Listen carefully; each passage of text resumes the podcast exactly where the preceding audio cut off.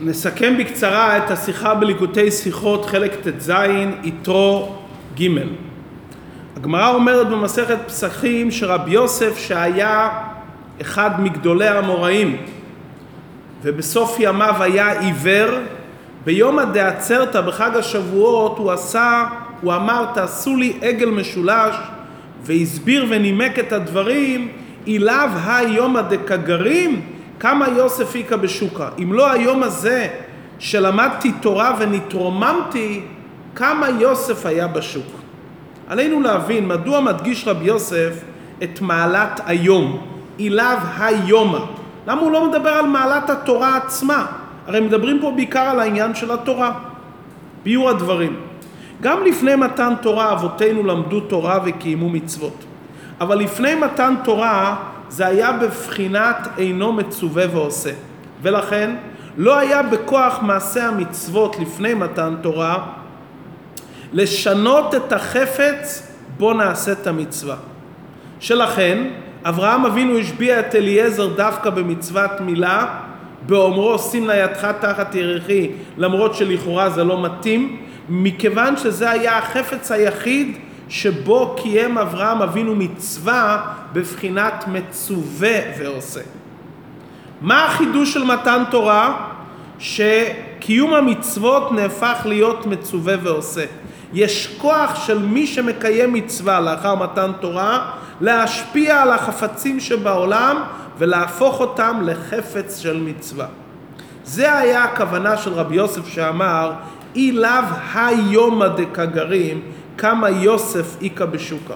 גם לולי היום המיוחד של מתן תורה, שבני ישראל לומדים תורה ומקיימים מצוות לפני מתן תורה, השוק של רשות הרבים היה נשאר באותו מצב. בלי ההוספה העיקרית. מהי ההוספה העיקרית שאחרי מתן תורה? שמשנים את מהות הדברים. היה העולם נשאר עם הוספה כמותית, לא היה הוספה אמיתית. ההוספה שנפעל על ידי מתן תורה, שמשנים את החפץ ואת המהות של העולם, זה נפעל הכל בזכות היום המיוחד של מתן תורה. לא מצד הבחירה שהשם בחר בנו אז, לא זה הנקודה, אלא הנקודה מכיוון שאז הקדוש ברוך הוא ציווה ונתן לנו את התורה. וזה מה שרש"י אומר, שרבי יוסף אמר, למדתי תורה ונתרוממתי. כשם שבמתן תורה ניתן הכוח לשנות את החפץ שבעולם שיהפוך להיות חפץ של מצווה, ככה ניתן הכוח במתן תורה לשנות את האדם.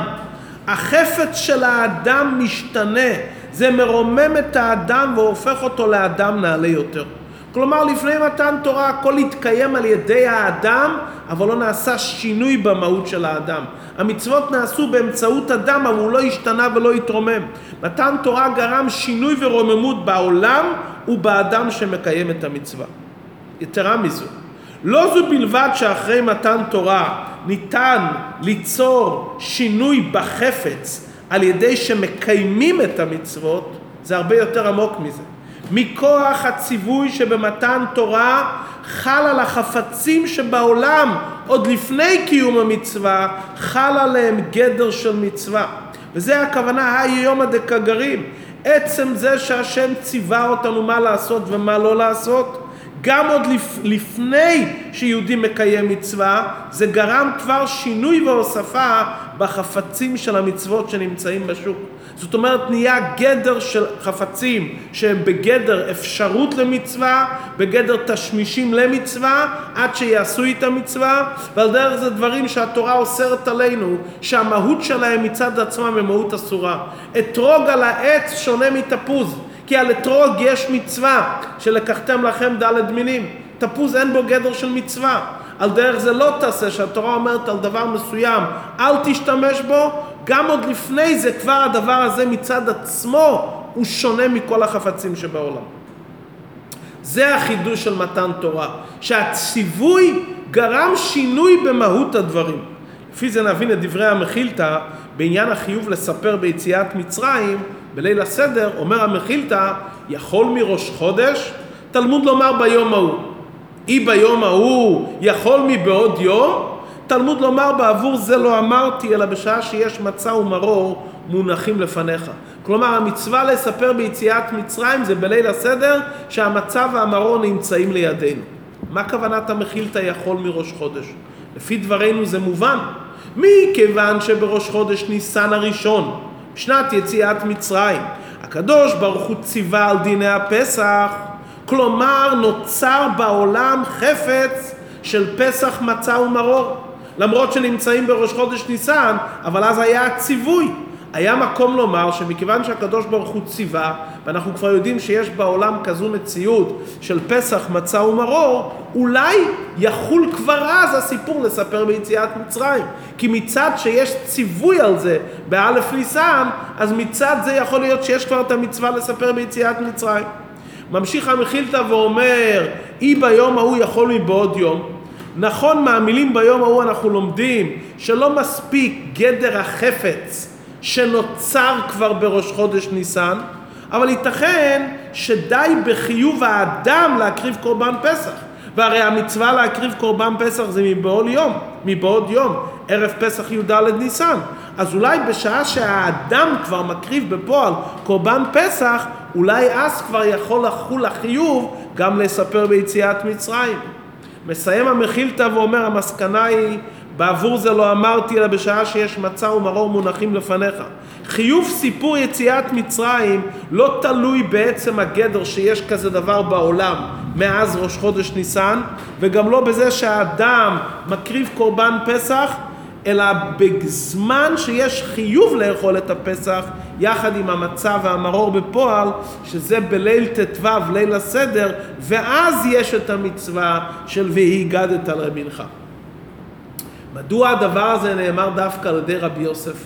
הרי לכאורה הדבר הזה קשור עם עצם העניין של מתן תורה.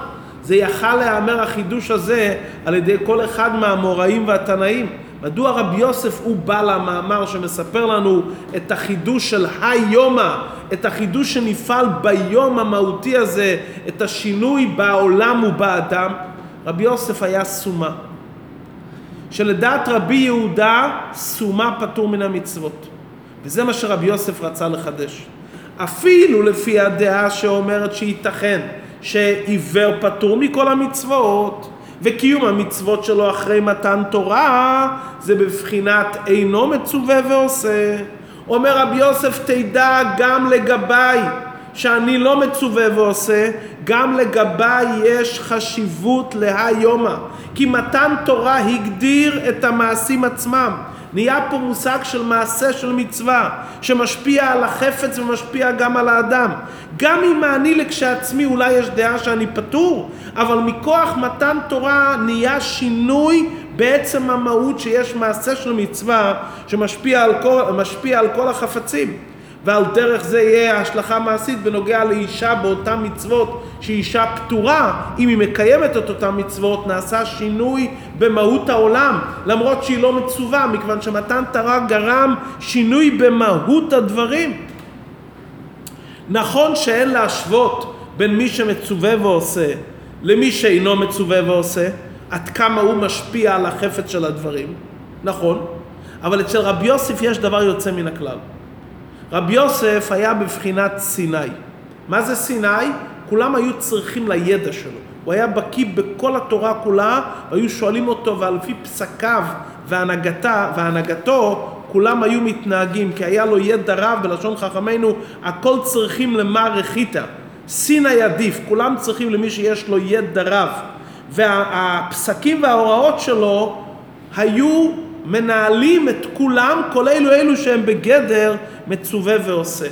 מכיוון שבני הדור שהיו מצווים ועושים נהנו להוראותיו של רבי יוסף, אז הוא גרם שיהיה אצלו שינוי החפץ בשלימות, שלמדתי תורה ונתרוממתי כמצווה ועושה ממש, כי בזכותו אלו שמצווים ועושים ידעו מה לעשות. אז אצלו היה משהו עוד יותר עדיף. זאת אומרת, למסקנה עדיין יהיה הבדל בין עיוור רגיל למצווה ועושה. אבל רבי יוסף, מכיוון שהוא היה בגדר סיני, והוא, בזכותו כל המצווים ועושים ידעו מה לעשות, לכן אצלו היה את המעלה שלמה, ולכן הוא הדגיש את הנקודה של היומא שגרם שינוי במהות ובהגדרת החפצים שבעולם.